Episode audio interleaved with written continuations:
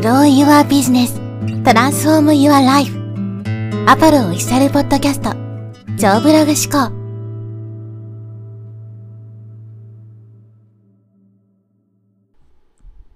はい、えー、こんにちは、ポロです。今日はですね、立体的ブランディング思考というテーマでお話ししていきます。パーソナルブランディングに、ね、関するお話です。まず最初にこのブランディングって何なのかってことですね、お話しておきたいんですけど、ブランディングって簡単に言うと、〇〇といえば〇〇という、まあ、こういう認知ですね。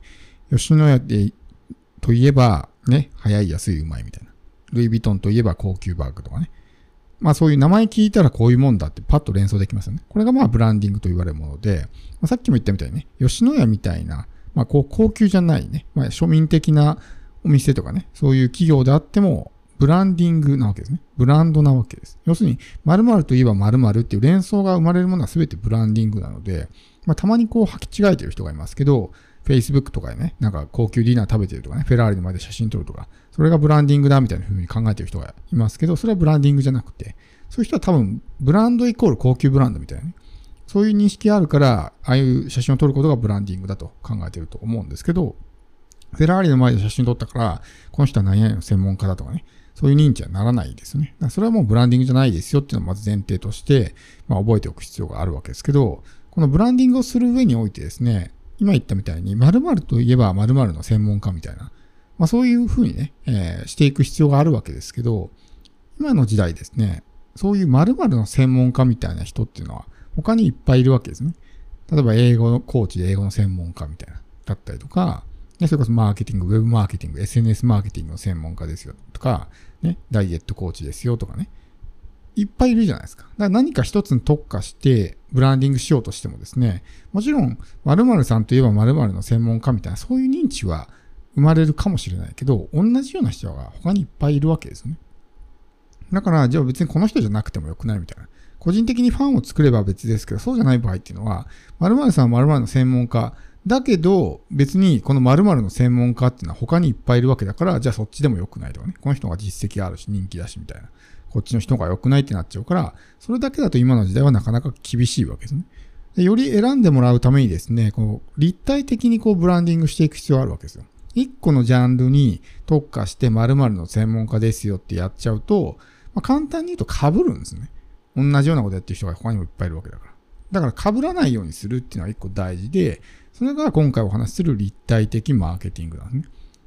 例えば僕のケースで言うと、僕は基本的にまあ専門分野としては Web マーケティング、コンテンツマーケティングとか、あるいはまあコンテンツ販売とか、まあそういったものが専門分野ですね。基本的にはそれをこう前面に押し出していってるんで、おそらく多くの人は僕はそういうような認知になってると思うんですよ。アポロといえばコンテンツマーケティングとかね、コンテンツ販売の専門家だみたいな認知があると思うんですけど、一方で僕は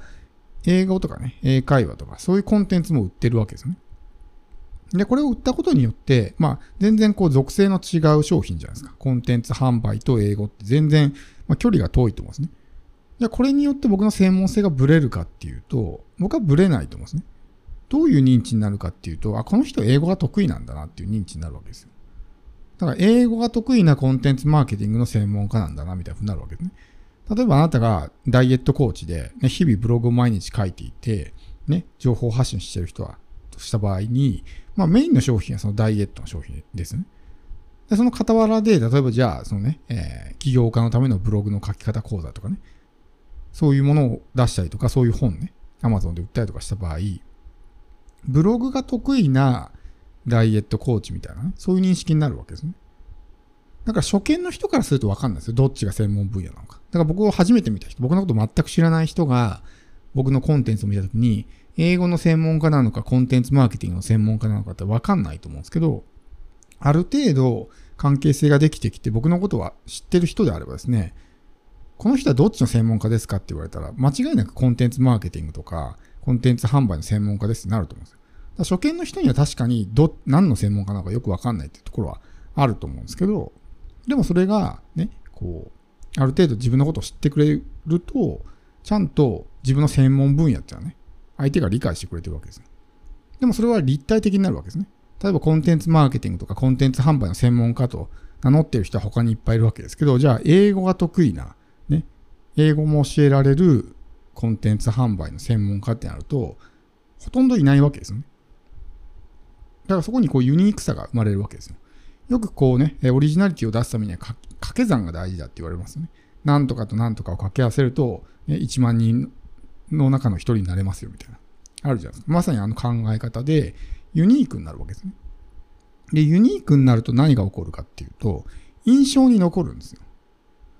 だから、その、単なるダイエットコーチとかだったら、ね、他にいっぱいいるから簡単に忘れちゃいますけど、ね、めちゃくちゃブログが得意なのね、例えばダイエットコーチとか。ちょっとね、印象に残りやすいと思うんです他のダイエットコーチはなんか違うなだったりとか、まあ、僕のケースもそうですけど、英語とか英会話がすごい得意な、まあそういうコンテンツマーケティングの専門家ってなると、よりこうユニークになるから印象に残りやすかったりとかするわけですね。なので、こう、まあ、要するに掛け算ですね。立体的ブランディングっていうのは。ユニークさを出すために何かと何かを掛け合わせる。一つのものだけに特化してやっちゃうと被っちゃうし、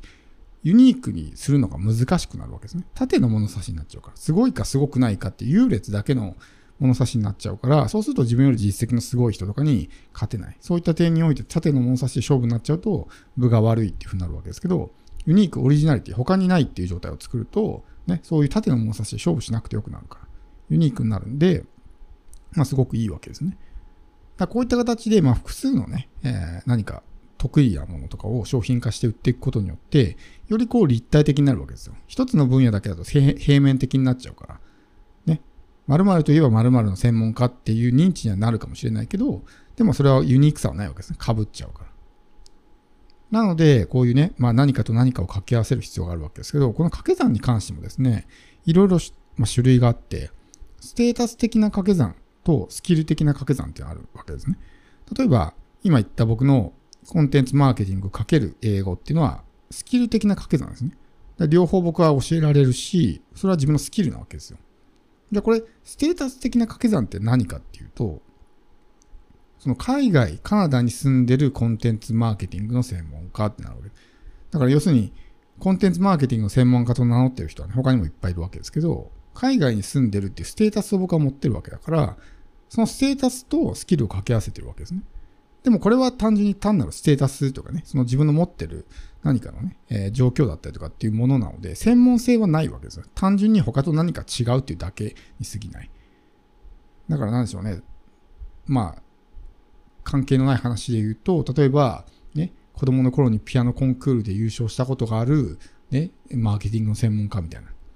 単なるステータスなわけですね。それは何かこうスキルとして生きてるわけじゃなくて、まあピアノシステムはまた別だとは思うんですけど、なんかそういうちょっとユニークだけど、別にそれが何かじゃあ直接ビジネスにつながるかっていうとそういうわけじゃない。僕も別に海外に住んでるっていうのは確かにね、何かしらのそういう、まあ、優位性というか、なるかもしれないけど、じゃあ海外に住んでるからこの人から習おうとはなかなかならないと思うんですね。海外に住みたいと思ってる人からすると、はこの人から話聞くと得だなって思うかもしれないけど、そうじゃない人からするとね、あ、なんだ、ただ海外に住んでるだけぐらいの認識にしかならないわけですね。ステータス的な、ね、掛け算とスキル的な掛け算。もちろんユニークさを出すんであれば、どっちでもいいわけですね。東大卒とか、そういうのも全然ステータス的な掛け算にはなるわけですけど、どちらかというとスキル的な掛け算の方がね、商品化しやすいんで、僕の場合だったら、まあ、コンテンツマーケティングっていう商品もあるし、まあ、英語とか英会話って商品もあるし、それはやっぱりこう自分にしか出せないもの、すごくユニークになるわけですね。こういったものが、このね、えー、立体的ブランディング。平面的じゃなくて、よりいろんな角度からね、見せていく。これがやっぱりパーソナルブランディングなわけですよ。これは、パーソナルその、個人だからこそできるブランディングなんですね。例えば、これを企業でやったらどうなるかっていうと、企業は別にそんな個性とかってあんまりいらないわけですよ。どちらかというと専門性の方が重要だから。例えば SEO の会社がなんか、じゃあ英語教えますってやっちゃうと、これはもう完全にブレちゃうわけですね。そこに個性とかキャラクターとかそういったものはいらないから。これはパーソナルブランディングとは違うんですパーソナルブランディングって要するに自分は何者なのかっていうね。だから分かりやすく言うとパーソナルブランディングって自分がいない時にね、他の人たちが自分のことをどう言ってるかってことですよ。アポロさんってこういう人だよね、みたいな。それがパーソナルブランディングなわけであって、通常の企業のブランディングとはちょっと違うんですね。英会話の会社がダイエットを教えたら、え、何この会社ってなるわけですね。